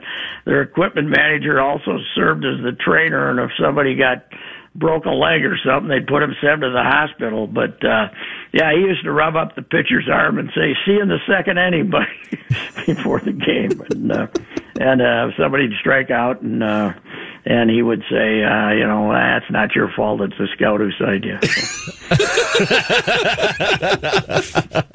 So Jake Jake Odorizzi, we've been football heavy here uh, for good reason, but Jake Odorizzi, the Twins are floating him the seventeen point eight million dollar one year qualifying offer. He has ten days to figure it out if he wants to take it. You got to take it, don't you? It's a lot I of mean, money. Because I'd take otherwise it. you end up in that never never land next February, still looking for a job. Don't, unless you're, you know, unless you're willing to take forty for three or something. You know, I I don't know if he'll get. Can he get somebody to give him fifteen million a year for three years? Maybe. I don't. I wouldn't count on it. No, not with the draft choice attached to it. I I don't. And with the Twins, it's a. uh it's probably is it a second rounder because of where the Twins finished? Is it a not a first rounder but a second rounder? I don't know. I'm not sure. I'm not sure, but uh, with the draft choice attached, he better take the 17.8. If I was him, I'd take the money and then try to negotiate a longer term deal with the Twins where you if you take the money, then you're negotiating from a real strength because they're going to try to figure out a way not to pay a 17.8 and maybe pay you 14 a year for 3 years or something or 5, you know, 15 a year for 3 years. So that you you could negotiate with him, but I I, I got to think he's going to take it. To the the lesson of these last few off seasons for you know well marginal uh, uh, prospects. Uh, I mean mar- marginal uh, players, and he's he's definitely one of those. Has been not to get their deal, so I have to wait till. I mean, if Lance Lynn had to wait till June, you might have to wait till June. Do you think players and their agents have gotten that message, or do you think the, the standoff continues this year and both sides stare, try and stare each other down into signing deals earlier?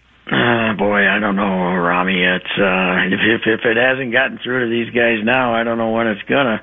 That's gonna, of course, be the big uh, hang up. I think in the next negotiation is the uh, qualifying offer and the the compensation that's attached to the. Qual- Although if you don't attach the compensation, there's a lot of a lot fewer guys are going to be getting the uh, the qualifying offer. I don't know if I was Odorizzi and and I had his marginal stuff, I would uh, you know he pitched well. I'm not saying anything, but uh, he's got to be really fine. I'd take the 17-8 and say thank you very much. Yeah.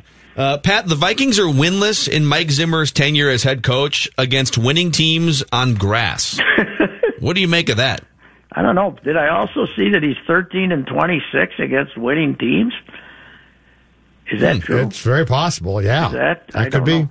I don't know. Isn't doesn't didn't hasn't that preceded him, guys? Hasn't the Vikings been awful Yes. uh, for a long time playing outside? Yeah, I, I think it's an envi- I think you just you get used to playing inside on turf, Soft. and maybe it's a soft thing. This Who team, knows? this team's been soft for years, Patrick.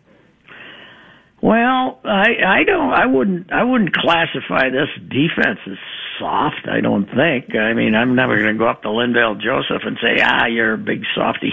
Uh, but sure? I, you know, I I I don't know. I you know they're they're not a grinded out club, uh, you know, but there aren't many of those left anyway. I I don't know. New England's I would say until this year New England's kind of been soft. They've never been real physical. They've been you know, they they they just outsmart you and, and a lot of finesse and nah, they've won a few outdoors in their day. So I, I don't know what it is. It's uh it's uh something but uh you know, we uh it is funny how much blame Zim's taken for yesterday's game. So but it was there anything more predictable? Now I wasn't why I couldn't watch it. I had another thing going, but I heard about his halftime interview. His complaint: we're not running the ball enough. Yeah, we got too cute. He said we're getting too cute. We got to run ball more. Yeah, Zim. Well, you're the head Come on, coach. Come on, come on. But you got to think that you got to give Kansas City a lot of credit because they basically said uh, we're going to stop the run here, and you know our run defense stinks, so we're going to have to. Uh, uh, put a lot of guys near the line of scrimmage and stop the run and take our chances with the passing game, and it worked out for him. And Stefon Diggs catches one pass for four yards. Who covered him? Uh, a combination of uh, Jack Tatum, Ronnie Lott, and uh, Rod Woodson. Yeah, I was going to say it was about five Hall of Famers must have covered him. Steph was back on the sideline too, screaming, right? What's that? Uh, Did they yeah. show Steph screaming on the sideline. Somebody told me. Yeah, they, they showed Kirk screaming at one point, but they showed Stefon uh, with the tablet out trying to explain to Kirk, I think, that he should throw him the bleeping football. Okay, yeah, okay, that's good. Which was fair. was going too sweet between uh, Steph and uh, ever since his uh, his boycott there that week. Uh, it's nice to see him get worked up. He's a wide receiver, fellas. That's what he is. Uh, Judd, you you want basically Thielen to be. Uh, uh, put in a, Yes. you know, put in hospice until next season. well, no, because I don't want him to ultimately die. Listen, I just put bubble wrap around him and say you're not going to leave the house for a month. okay, all right. Well, it didn't uh, didn't last too long. Those things are. Uh, Two plays. You know, the one thing about never having been an athlete, I never had to experience a hamstring pull, so I don't know what uh, what those are like. But uh, they must be tricky items because uh, how many thousands of guys thought they were ready and then weren't. So. Yeah. All right, Pat. Hey, we got like a minute and a half left. I want to play you a six second soundbite.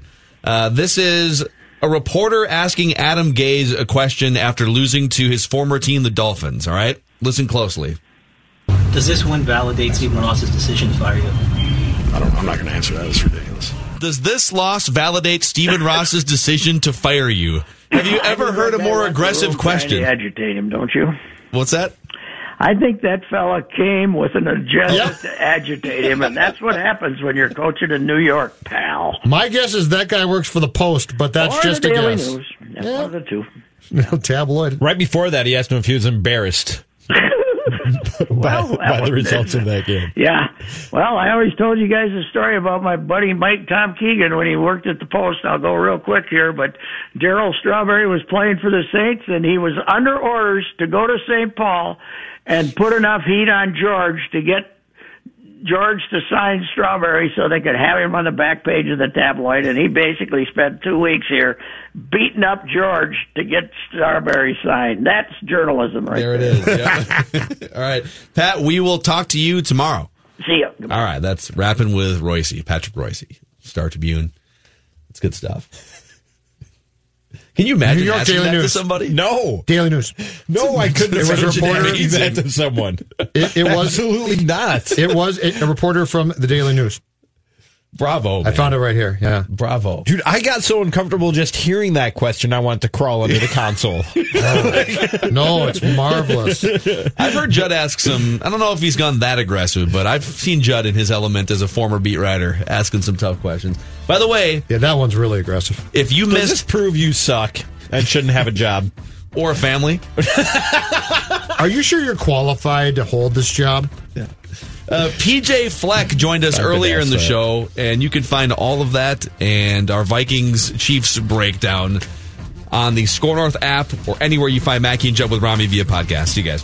Why are they a thing? Hi, this is Chris Howard, host of Plugged In with Chris Howard.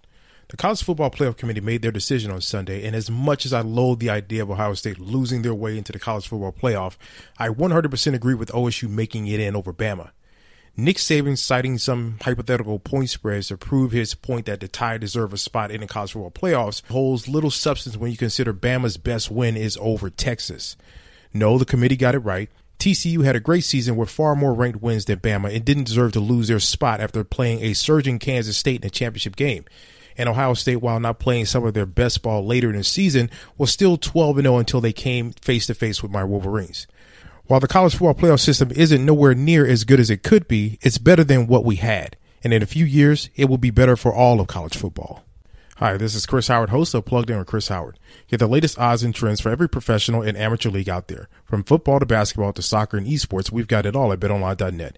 And if you love sports podcasts, you can find those at BetOnline as well. And don't forget BetOnline for the NHL, MMA, boxing, and golf. Head to the website today or use your mobile device to learn more. BetOnline, where the game starts.